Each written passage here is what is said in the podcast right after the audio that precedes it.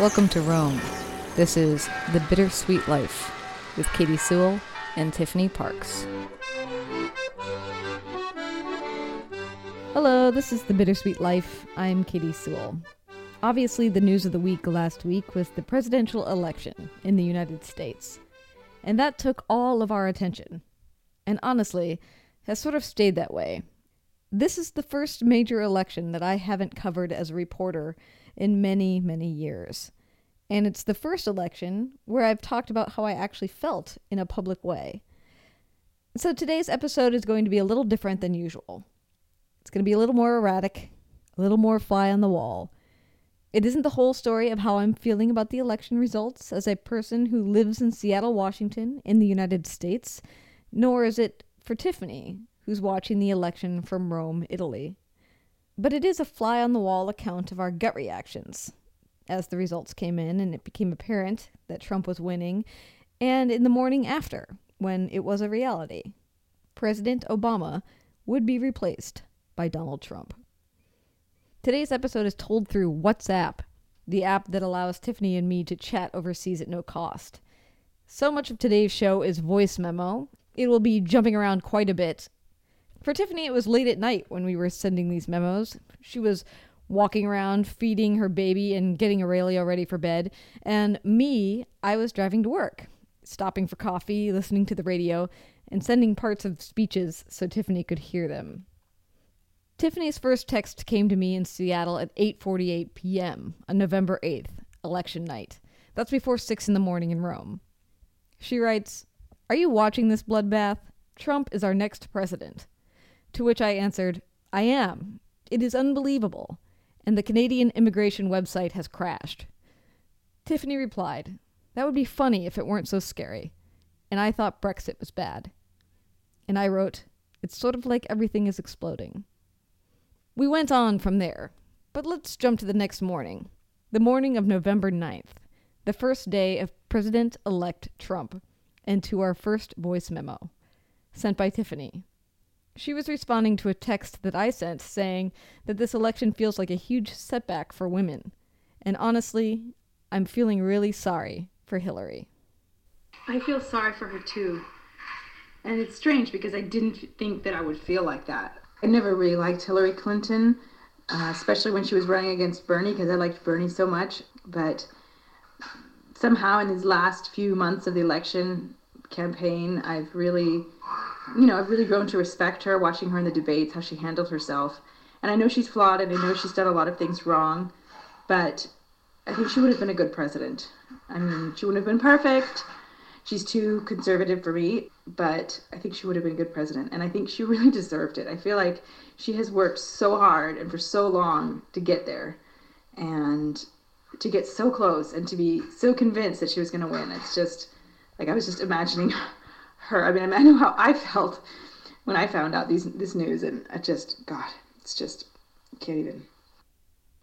I totally agree uh, with your assessment of poor Hillary Clinton. Oh my God, I can't even tell you, Tiffany, what it was like to be watching those returns last night and it was such a slow night and it was so close for so long and we had our computer we were with a big group of friends. We had our computer laptop open and derek all the while was reading the different polls. And as it turns to the new york times the new york times of all places who took out a two-page spread right before the election to list all of the insults that donald trump has said during the course of this election the new york times when they predicted that he had a 95% chance of winning. I that whole moment like the entire room, I think, just looked at each other and thought, we had no idea where we were living. Like Seattle is truly a bubble. if we were so wrong, if if the liberal progressives were so wrong as to reading the culture of this country, uh, you know, and then the tears and the just general despair, and of course, it being Seattle, it's raining today, and then there's also this underlying rage and anger about how much this feels like sexism it, it, it's so easy to feel despair, but it also feels like, now what? What are we supposed to do? How do we move forward? And I think right now everybody's wanting to stay in their pajama pants and uh, take a day, at least in Seattle. I don't know. I'm about to head into work. We'll see what the mood's like.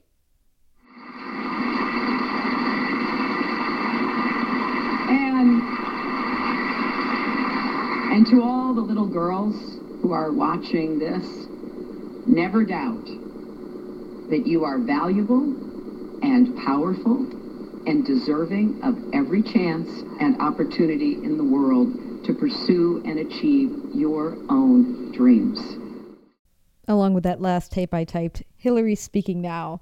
And obviously, if you can't tell, I'm in my car listening to the radio on my drive to work, occasionally capturing things that I think Tiffany might want to hear and sending them to her. I count my blessings every single day that I am an American. And I still believe, as deeply as I ever have, that if we stand together and work together with respect for our differences, strength in our convictions, and love for this nation, our best days are still ahead of us.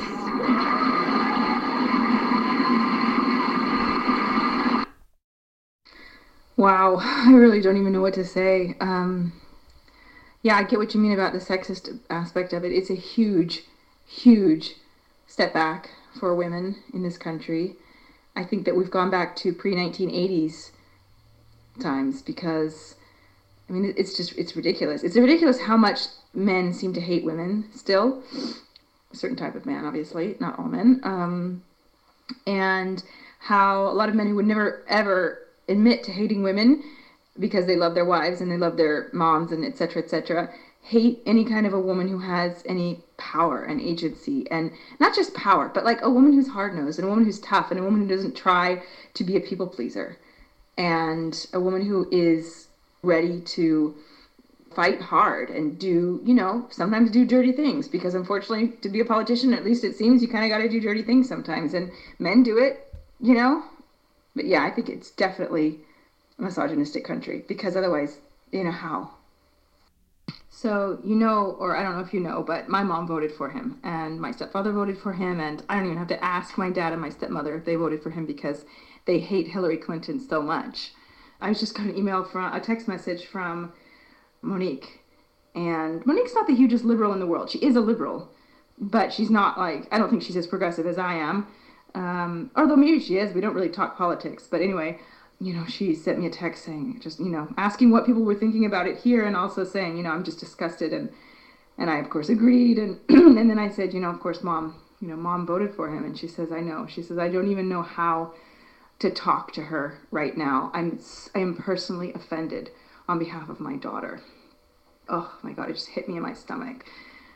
I don't know. I just I don't understand. I just don't understand how normal people like my mom, you know, people who are kind and and empathetic and um, you know good people, like how they could vote for him. I just don't understand.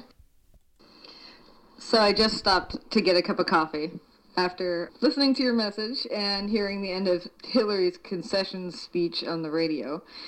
And it's so interesting, and maybe it's just in my imagination, but of course, Seattle is a notoriously liberal city. He votes Democratic all the time.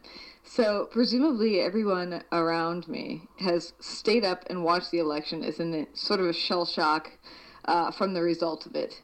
And so as I stand there at the coffee window looking around, I look across at the guy in the car who's ordering a coffee across from me. And he's got sort of this dead sadness in his eyes. The coffee shop attendants seem almost too perky as if you had just stubbed your toe or something and you're like oh my gosh are you okay? And you're like i'm fine. You know that sort of thing. And i don't know. It's just like there's a secondary layer to everything that's going on right now. Uh, maybe that's just in my imagination but it seems like there's this underlying story behind all of the common pleasantries that we're just doing this morning Okay, so I just heard your other message, the one about your mom, and I can totally relate to that feeling. I think it is hard for any woman to understand how a woman could vote for Donald Trump, given what a chauvinist he is, and and even just sort of his general rapiness. Uh, quality to his behavior, how could any woman vote for him? Even if you hated the other woman so extremely, like perhaps your part members of your family hated Hillary Clinton, still, how can you put your trust behind a man who is a racist misogynist?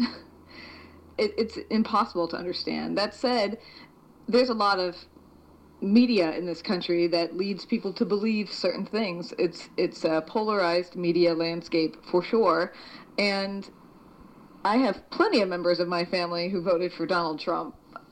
In some ways, I actually find that having family members who make those choices, if you're able to talk to them about why they made the choices that they did, it is the way to understand the people who disagree with you. Do you know what I mean? Like, part of this country and its success is trying to get along and work together. It's something that Hillary even talked about in her speech. So if you just think of them as the other, the ones that voted for Trump and how dare they, and we never speak to them again, that doesn't solve anything. So I always tend to look at it like my grandmother. She is somebody I love. She voted for Donald Trump. I will never agree with that. I can try to forgive whatever thoughts led her to that action. Do you know? And even that, even saying like, like that, isn't quite getting at what I mean. But of course, I am on my way to work, and uh, it's making me have a hard time talking about this. I guess another thing I've been thinking a lot about is about what it is to be a member of the media during this period of time. I remember when I got hired to work in media for the first time that I had one friend who was very strongly opposed to the fact that I had gotten a job in the media. And I didn't understand why. And he was talking about how the media had too much power that it was so manipulative that media was always inherently biased that there was no way that it wasn't. And I used to argue him to the death. You know me. In general I'm a pretty open-minded person and I like to hear a lot of different perspectives. I'm very able to be swayed to see somebody else's point of view, maybe to a fault. And so I always felt like, no, no, I actually am operating from a place of curiosity and unbiased. And I know a ton of reporters who don't vote because they don't want to have some sort of inherent bias in their reporting. They want to stay open to it. That said, during this election, I saw so many reporters, people in the media, struggle to figure out how to talk about this and give Trump the level of respect that a presidential candidate would deserve, all the while while thinking he was a terrifying threat to this country and what it is that we stand for, which is justice and respect for each other. And yet trying to talk to, about him like he's credible while he's tearing everybody down and acting like a crazy maniacal person. And so I also wonder what is going to happen to the media as a result of this. And one thing you said last night when this was all going down in a text message was you thought that Trump was going to go after freedom of the press. Now, I don't know that he, how unilaterally he could do something like that we do have checks and balances. But at the same point, when you said that, it just gave me chills. Absolutely gave me chills. And I sent her another text message the moment I had a chance. It reads, The president to speak soon. And obviously, by the way, I'm listening to the radio in between getting messages from her and uh, spouting off about what I'm thinking. So that's what I'm referring to. The president is about to speak soon. But one Trump supporter said that things had swung too far and the pendulum had to swing back. They are so hopeful. People of the white working class. They don't connect to sexual assault or xenophobia as real issues.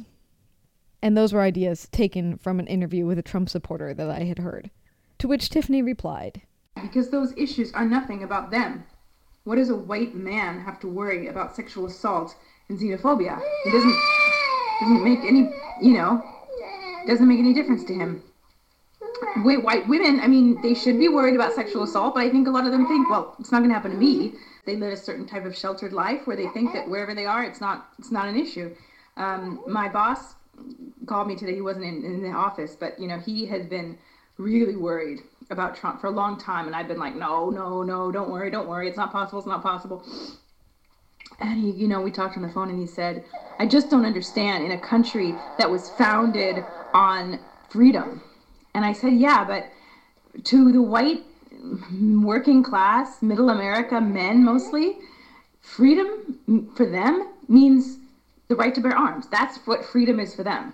And so, you know, he's not taking away that freedom. So. I congratulate him on winning the election, and I had a chance to invite him to come to the White House tomorrow to talk about making sure that there is a successful transition between our presidencies.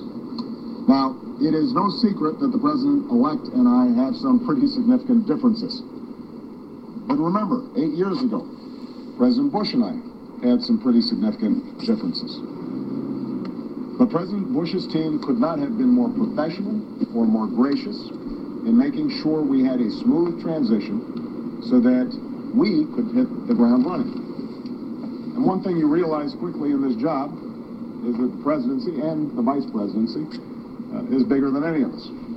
So I have instructed my team to follow the example that President Bush's team set eight years ago.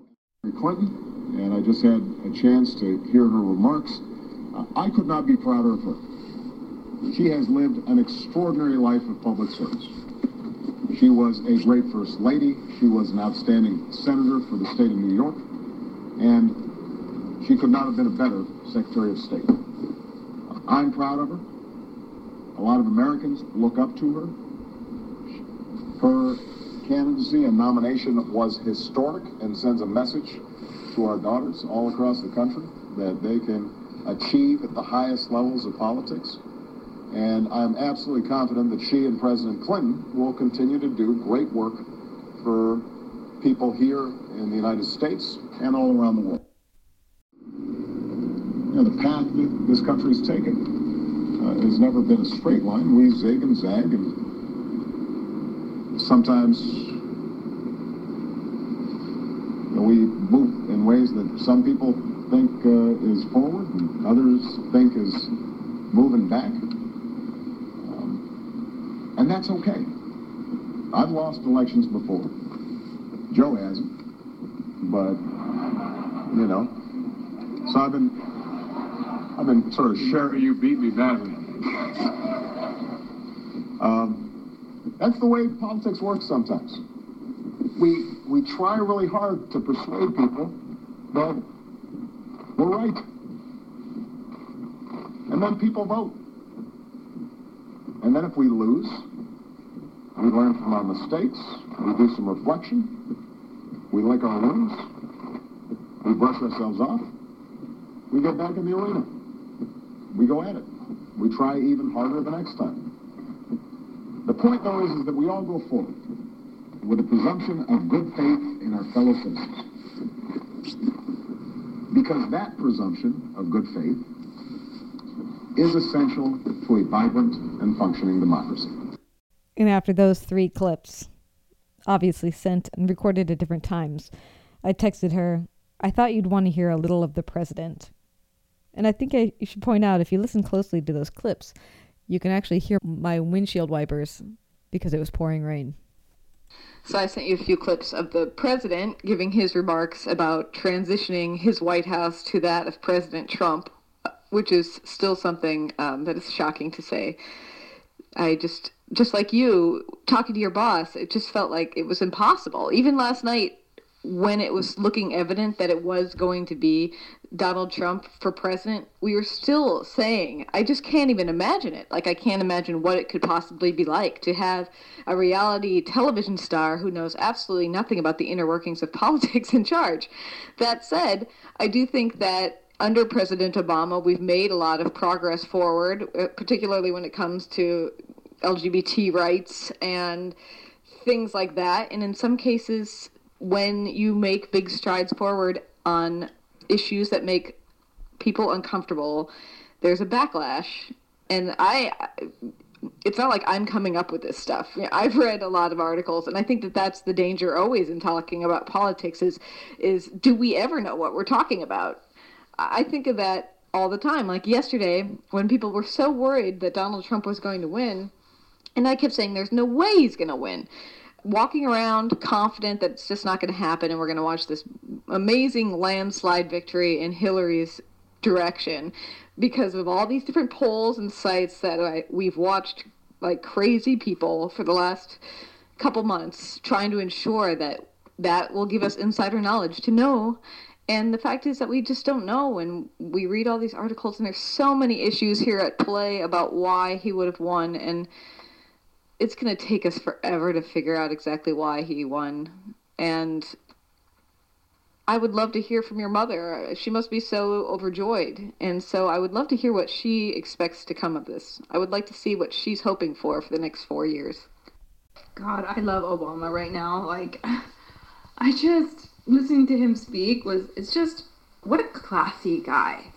He really, he's a really classy person. I just, you know, you would hope that the president of the United States would be, you know, kind of classy, at least a little bit.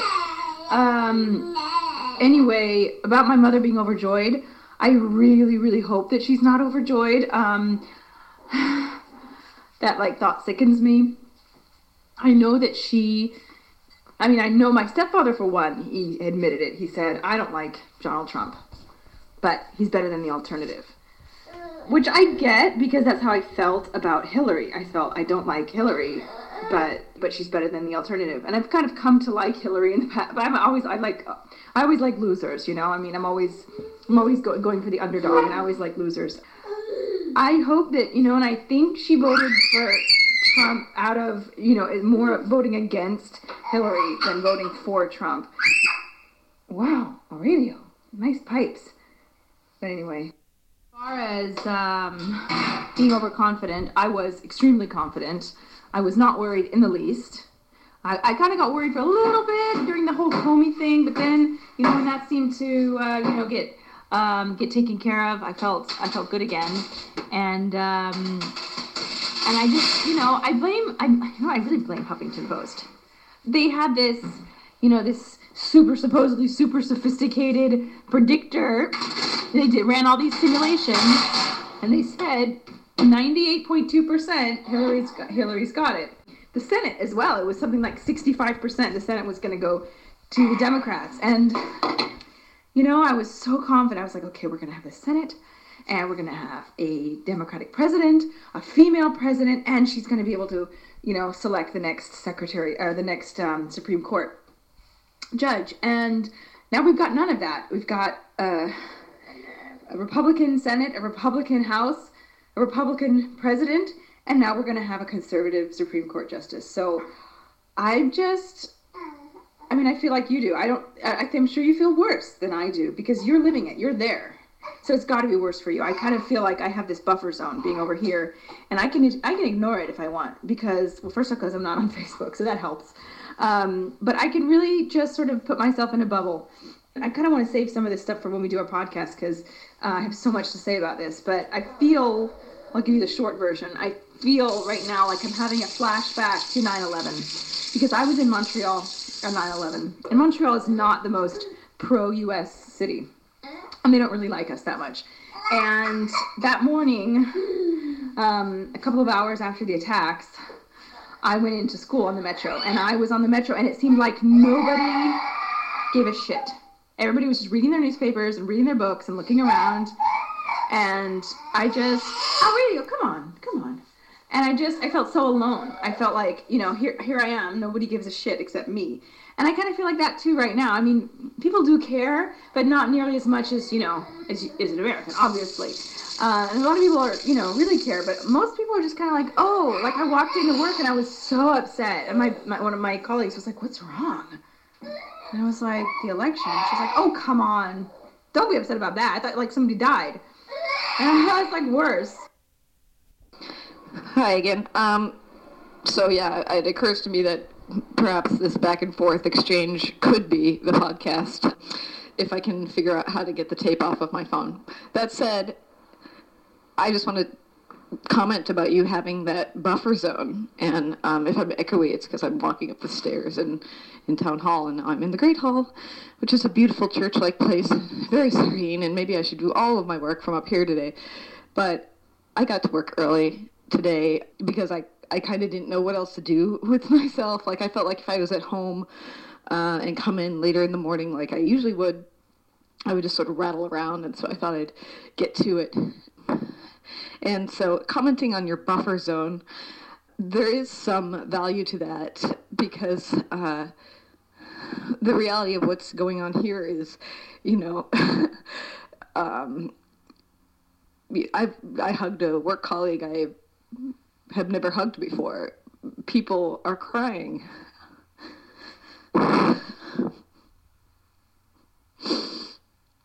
So, see, look at me, even just sitting crying.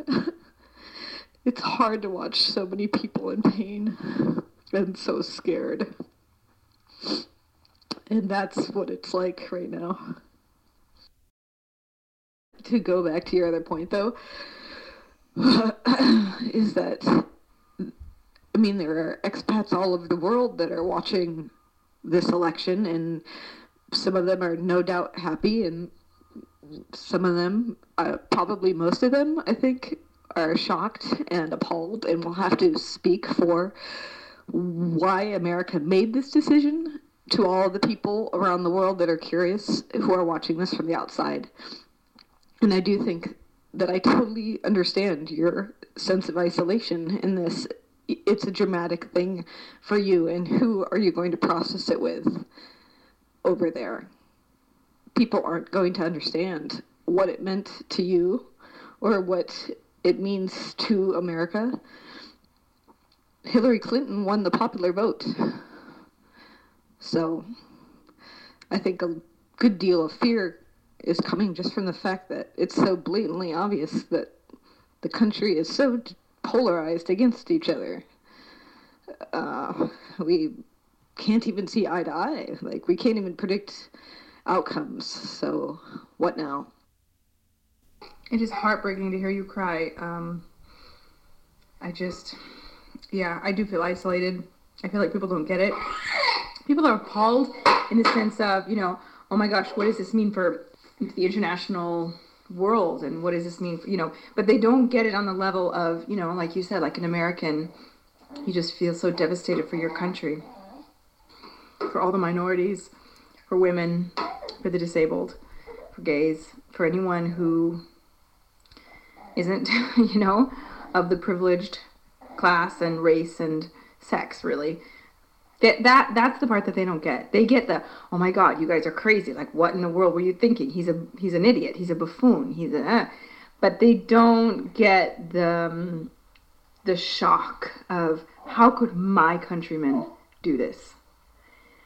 I did not see where Hillary won the popular vote. I mean, I haven't really been ever since it was declared. I kind of stopped following because it's just too painful. Um, I had no idea that she won the popular vote. I think it's really time that this country starts being goes to popular vote because it's not right. It's not right that the people don't get to choose the president.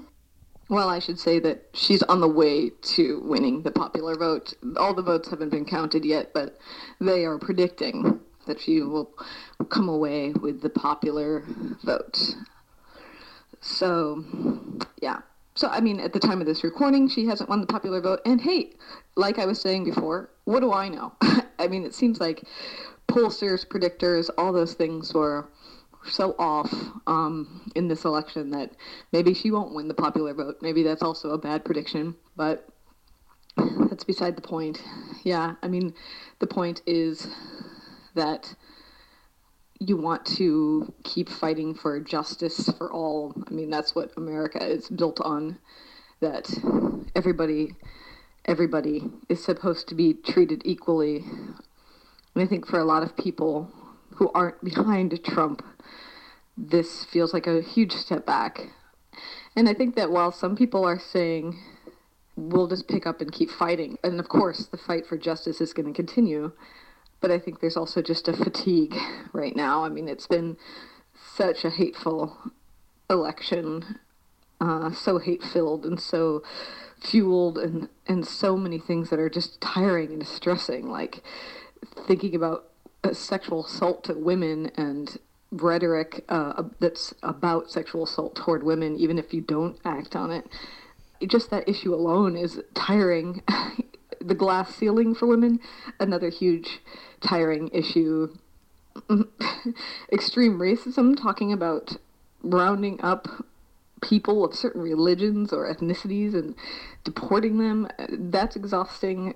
You know, it's all just been so much that I think with what people were hoping for more than anything is that he would he would lose and a lot of these things would just go away at least having to hear somebody talk about it in such a hateful manner. And i think that there's a fatigue right now too the fact that he won. The tears are from fear. They are also from exhaustion. Do you want to um, call do a skype call and just record right now? I mean, it might not be very much because I'm I'm getting earlier dinner and I'm gonna have to give him a bath, but I kind of feel like we shouldn't really wait. At this point, Tiffany and I did jump onto a Skype call together, but because this episode has been so long and so exhausting, I think we'll leave the Skype call to next week and add to it more things that we didn't get to say on that particular morning Tiffany also is going to try to get an interview with her Italian boss to get his perspective on what has happened. So today we're going to leave it there. This is The Bittersweet Life. I'm Katy Sewall. I encourage you to join us on Facebook, facebook.com slash The Bittersweet Life Podcast.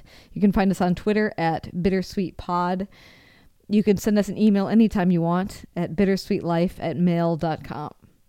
And I also encourage you to please help the show out. We're going to try in the next year to keep this show alive. It's been difficult financially lately, and also just trying to make a plan for how to carry it forward and actually make it into a show that reaches more people so we can share in the, these experiences together. So if this is a show that you value, if it's one that you listen to every week, if it's one that you really, really love, please show your support by giving us a good rating on iTunes. It doesn't take very long to do, and it's so helpful to us if you do do it. And also consider making a donation to the show. Many of you have. We want to call some of you out on the show in a future episode to thank you. In particular, those of you who support us every month with a regular donation of five or ten dollars. Thank you so much for doing that.